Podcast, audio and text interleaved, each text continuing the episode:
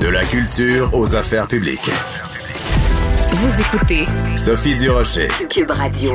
Avec la pandémie de COVID-19, vous le savez, tous les jours quand vous ouvrez votre journal, on vous dit combien de gens sont morts la veille de la COVID-19. Mais imaginez si on faisait la même chose avec le cancer. Si chaque fois que vous ouvrez votre journal, on vous disait, ben aujourd'hui, euh, 65 Québécois sont morts euh, du cancer.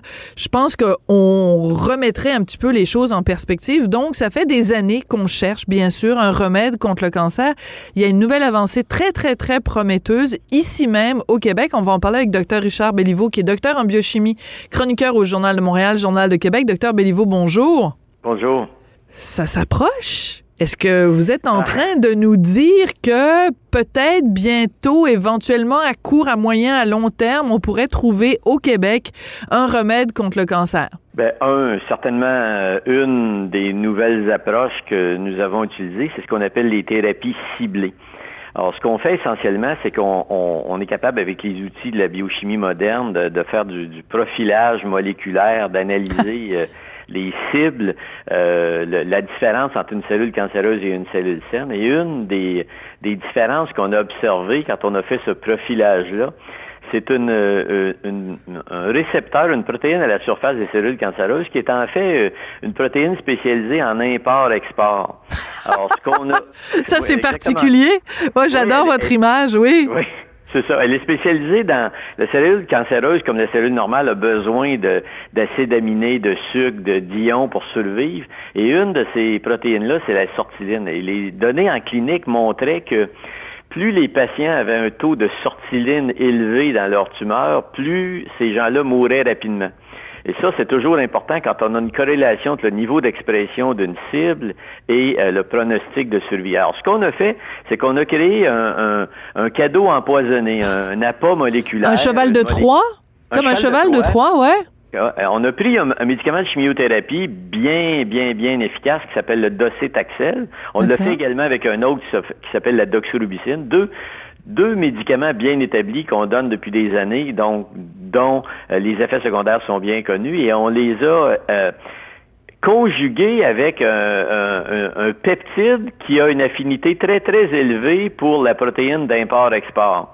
Donc, quand on injecte ça à des animaux ou aux patients, le, le, peptide est reconnu par la protéine d'import-export et, le peptide est transporté à l'intérieur de la cellule cancéreuse et la cellule cancéreuse est leurrée, elle est euh, appâtée par, par, cela et elle meurt intoxiquée par le médicament de chimiothérapie. Alors, l'avantage de cette approche-là, c'est qu'on a une augmentation de l'efficacité euh, de pénétration dans les cellules cancéreuses et en même temps, on a pu euh, rapporter que euh, les tissus sains, comme la moelle osseuse, n'expriment pas la sortiline, ce qui fait que l'innocuité est plus grande. On n'a pas les effets de neutropénie, d'affaiblissement euh, du système immunitaire qu'on observe avec les chimios conventionnels. Il y a deux façons de, créer une nouvelle thérapie. C'est d'augmenter l'efficacité d'un médicament ou de diminuer les effets secondaires. Dans ce cas-ci, on fait les deux. On ouvre la fenêtre par les deux On pousse la fenêtre du haut vers le haut, puis on descend la fenêtre du bas vers le bas. On, met des ceintures, on a des ceintures puis des bretelles les deux en même temps. C'est ça, c'est ça. On, augmente ce qu'on appelle en, pharmacologie la fenêtre thérapeutique d'intervention. Et c'est ça qui a été reconnu en début d'année par la FDA, la Food and Drug Administration, qui nous a accordé en pleine COVID l'approbation pour commencer les essais cliniques on est en essai clinique chez l'humain depuis maintenant six mois et on a eu, chose très rare que la FDA accorde très rarement, le Fast Track Approval, l'approbation euh, de, de, de, de, voies rapides. Ça veut dire qu'on est priorisé par rapport au recrutement, on est priorisé par rapport aux examens, on est les examens que la FDA va faire et ainsi de suite. Donc on est, c'est quelque chose dont on est euh, très très content parce que ça va permettre de, de, de réaliser les études cliniques encore plus rapidement. Donc, habituellement, quand on dit on, ça exclut la personne qui parle, mais dans ce cas-ci, c'est un on inclusif, c'est-à-dire c'est vous et euh, l'équipe euh, avec laquelle euh, vous travaillez. Donc, c'est... Moi, je... Notre laboratoire qui l'avons créé, c'est le docteur Anabi Demeul, Larocque et moi-même qui avons créé ce, médicament-là. Et on a signé une entente avec Terra Technologies qui, elle, est une entreprise pharmaceutique bien établie, qui a les reins assez solides pour faire ce qu'on appelle la phase de développement. La phase de découverte, on l'a fait dans notre laboratoire, la, la, chaire en prévention et traitement du cancer de l'UQAM, mais le développement va se faire, pour faire du développement, pour amener, faire les essais cliniques, ça, coûte des millions, des centaines de millions, donc ça prend une entreprise pharmaceutique et on a, fait une entente avec Terra pour, faire ça. Pour le faire, c'est ça, oui, on, c'est le petit nom hein, de Terra Technologies, là, dans le milieu de la bourse parle toujours de, Terra euh, parce que bon, c'est une compagnie qui est inscrite évidemment euh, à la bourse. Euh, je veux savoir, justement, parlons un petit peu de, Terra. Ça va prendre, selon vous, combien de temps? Parce que là, quand on parle de faire des essais cliniques, ça veut dire que vous devez recruter combien de personnes? Et où est-ce que vous en êtes? Et en fait, à court terme ou à moyen terme, des gens qui nous écoutent, qui se disent, bon, ben moi, j'ai le cancer, je suis, au tout début, quand est-ce qu'on peut possiblement penser que ce médicament-là va se retrouver sur nos tablettes dans les pharmacies? Bon, euh, une phase clinique, il y a trois phases à une étude clinique, la phase 1, la phase 2, la phase 3. Là, on est présentement, on est dans la phase 1.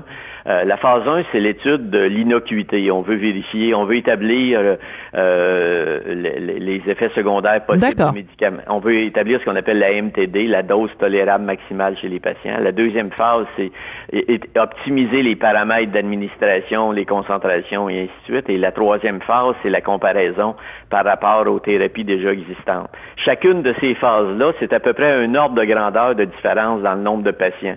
En phase 1, une vingtaine, une trentaine de patients est généralement suffisant. En phase 2, c'est quelques centaines ou une centaine de patients. Et en phase 3, on est au niveau du millier de patients.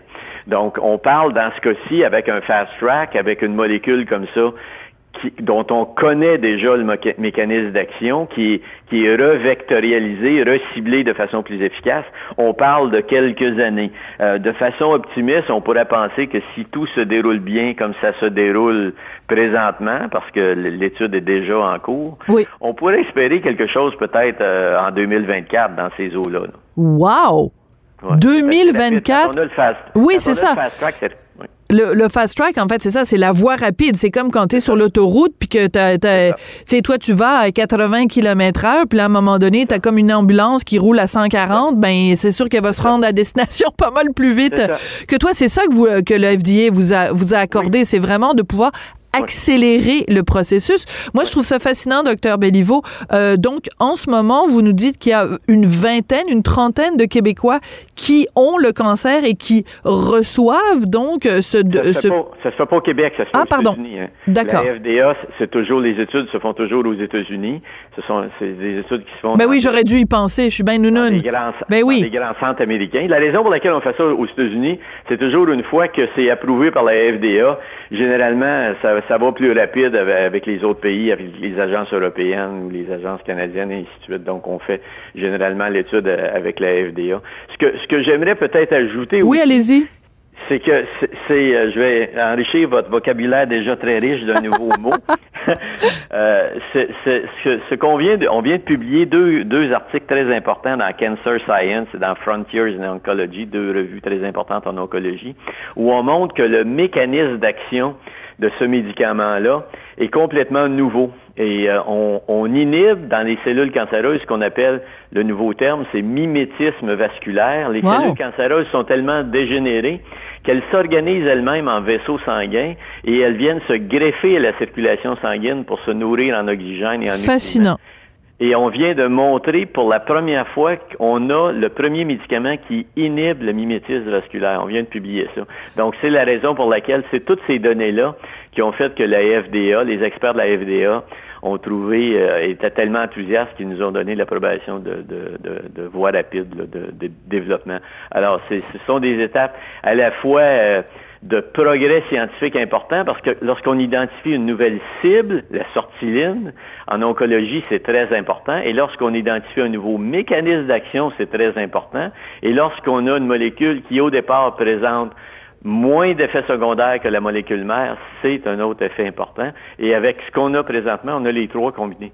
Alors, c'est comme si on faisait une comparaison, si on disait que euh, le combat contre le cancer, comme c'était une guerre, ben, on vient d'identifier un nouvel ennemi, on vient d'identifier de façon plus précise un ennemi et on vient de trouver une arme parfaite et parfaitement ciblée pour cet ennemi-là. Donc, c'est vraiment, euh, c'est vraiment absolument euh, formidable, très excitant d'un point de vue scientifique et au-delà de ça, bien sûr, d'un point de vue humain.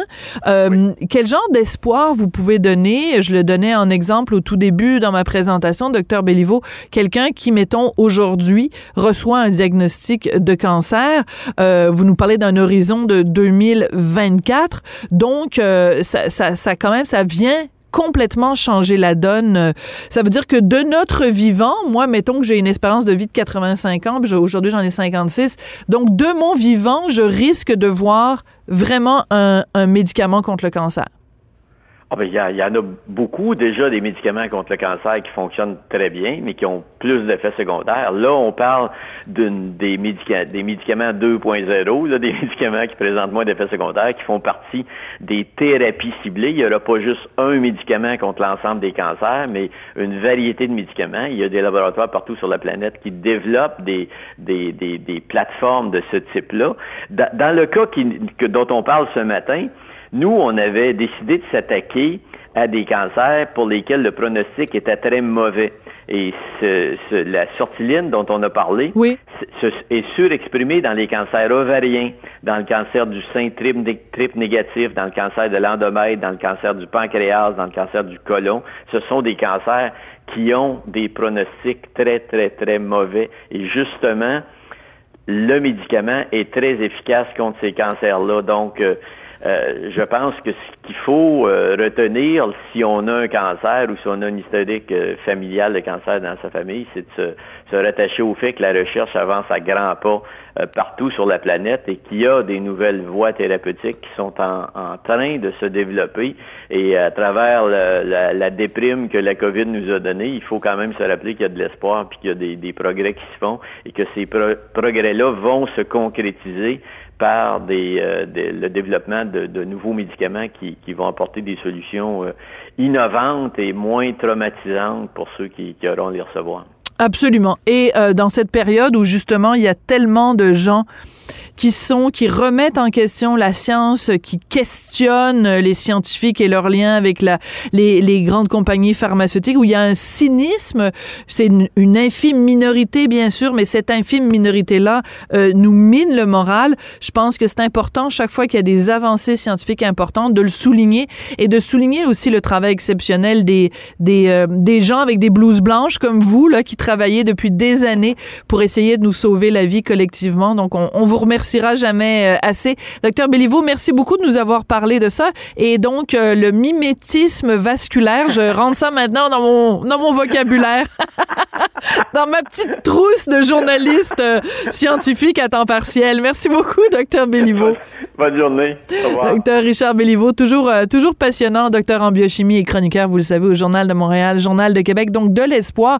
Écoutez, quand on parle d'un horizon quand même de 2024, c'est absolument fabuleux. Et c'est justement sur cette note d'espoir que va se terminer euh, l'émission. Je voudrais remercier Jean-François Paquet, toujours fidèle au poste, à la mise en onde, à la réalisation. Florence Lamoureux qui fait toujours un travail absolument formidable à la recherche. Hein, vraiment, elle travaille euh, comme une, comme une déchaînée pendant toute la fin de semaine pour nous euh, trouver des bons Donc, merci Florence. Je vous remercie, vous, d'être là, toujours à l'écoute à Cube et je vous donne rendez-vous demain.